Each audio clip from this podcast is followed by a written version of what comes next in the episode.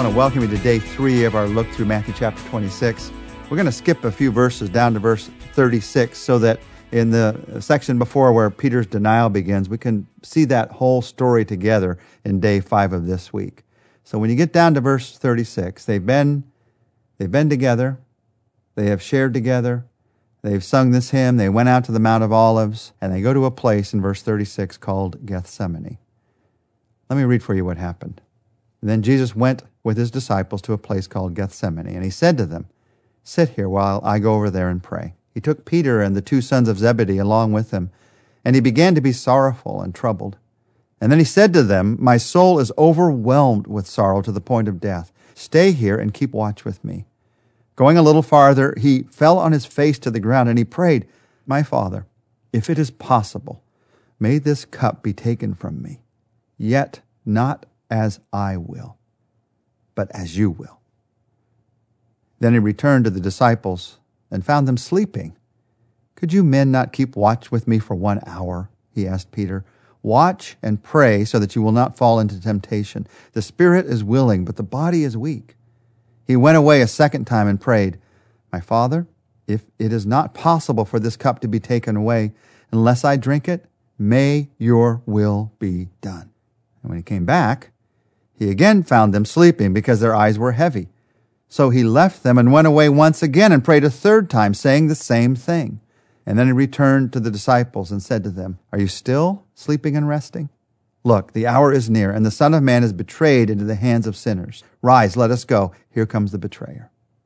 So here's Jesus and his disciples in Gethsemane. Gethsemane literally means oil press, a place where the olives were pressed so that the oil could come out. And it is the place where Jesus is pressed, a place of sorrow and of spiritual suffering. And as we watch what happened in Gethsemane, we see this prayer of Jesus, this moment of great mystery and honesty and clarity, all alongside of each other. You see the mystery of the Trinity as the Son talks to the Father. We don't know how the Trinity communicates in eternity. We know that they do communicate, they're in relationship with each other. But here we see the Son talking to the Father about the will of God, the will for him to go to the cross. You see the mystery of that communication. You also see the honesty of Jesus when he says, May this cup be taken from me. Jesus is God in human flesh. And in human flesh, he knows that he does not understand everything, that all has not been revealed to him by the Father. So he's asking, Is there something that has not been revealed to me? And if so, may this cup be taken from me the cup of physical suffering, but even more the cup of spiritual suffering. He's about to take the sins of all mankind. What, what suffering that would bring, we cannot even imagine. And then there's the clarity. There's the clarity of Jesus' commitment to the cross. Not my will, but your will be done. This is what I would call the not yet not prayer or the nevertheless prayer. Some other translations use the word nevertheless. Yet not my will, but your will be done. Nevertheless, not my will, but your will be done. There are points in my life, in your life, when we need the example of Jesus. Because everything in us wants this, but we know that God wants something different. And we know that in His love for us, God wants something different. He's not trying to hold back from us, He's trying to love us. So, not my will, but your will be done. Jesus prayed three times. When you're facing one of these prayers, you keep praying it again and again and again and again. Don't think that one prayer is going to be enough. You keep praying. Jesus is our example here. In fact, in being our example, notice that interspersed with this prayer is this experience of the disciples sleeping and Jesus sharing with the disciples what's happening in his life. Jesus didn't shrink from disclosing his deepest, even darkest emotions to his disciples. So you don't do this alone. There's others that are in this with you. Jesus asked them to share this burden with him. Now, not only did he do that, but then Jesus also put up with them not sharing this burden with him, not meeting his needs. Jesus could have come back the first time and thought, they're asleep. I asked them to be with me. This is the one moment I needed them. And they're asleep now? I know they're, they're going to run away when the cross comes. This is the last moment they're going to be with me. Couldn't they stay awake for just one hour? Forget them. I'm going to a different garden. And he could have left, but he didn't. He stayed with them. He put up with them not meeting his needs. You and I, sometimes other Christians, we don't see our needs met. So we think, I'm going to leave my group. I'm going to leave my church. These people are not meeting my needs. Well, the truth is, you're not meeting their needs sometimes too, because we're human beings. We're human beings. But Jesus shows us there's great power, there's great meaning in having other people in our lives, even though they're imperfect people. Jesus knew his disciples. He knew their struggles, their imperfections, but he still wanted them there with him, even as he struggled through this prayer. Now, even while he's suffering, Jesus is teaching. First time he goes back, he says to Peter, Oh, you couldn't stay awake? Watch out that you don't fall into temptation. In fact, he says two words that are very important. They teach us how to stay away from temptation. Jesus says, Watch and pray. You want to know how to battle temptation? Those are the two words. You watch and you pray. First, you watch, you identify your weaknesses, and then you pray. You trust in God's power. Watch and pray. First, watch, identify your weaknesses. When am I most tempted? Where am I most tempted? Who is with me when I am most tempted? How do I feel when I'm tempted? You watch for those traps that Satan has that he wants to use in your life. You watch. You be aware of the fact that you're going to be tempted. You be honest about that. You watch, you're aware of your own weaknesses. You never get to a point where you feel like, well, I'm not temptable anymore. Of course you are. You're a human being. You watch and by the way, Jesus, who was God and man, was tempted. So for you and I to think I'm not temptable is blasphemy, is to think I'm better than Jesus. So you watch and you pray. You trust in God's power.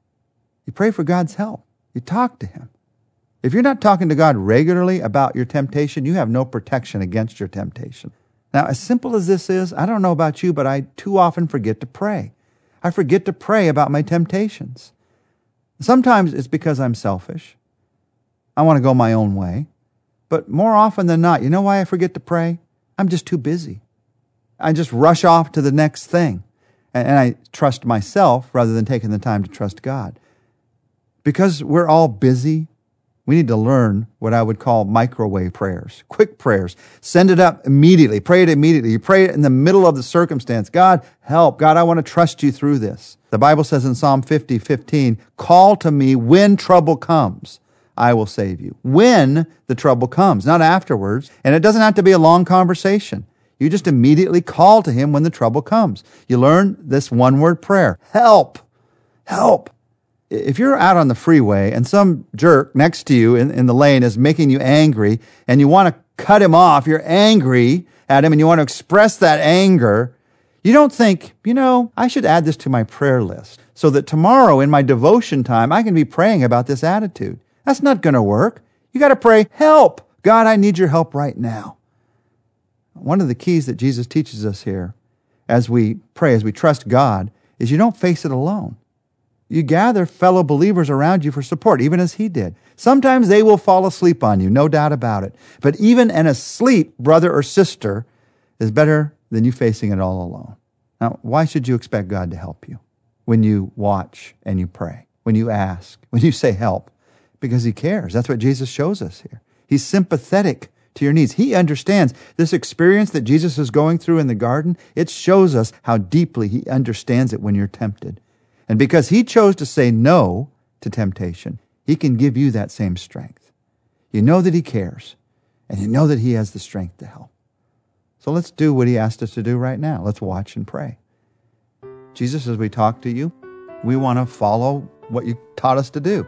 So help us to watch, to admit our own weaknesses, to admit when we can become most tempted, to admit the places that we are, the people that we're with, to be aware of the fact that we have a weakness, to watch. But let us not stop there with self understanding. Let us also pray.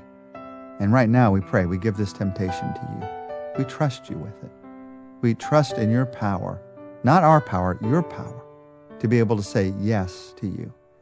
Father, help us to not so much focus on saying no to the temptation as looking for the place where we can say yes to you instead. Because that temptation, it wants to get in the way of some great thing you want to do in our lives. We know that. We see that. So, how do we say yes to you? Help us to say yes to you. In Jesus' name we pray. Amen. Well, tomorrow we're going to look at Judas's betrayal we're also going to look at the arrest of Jesus and what happens as they trust him even through this trial.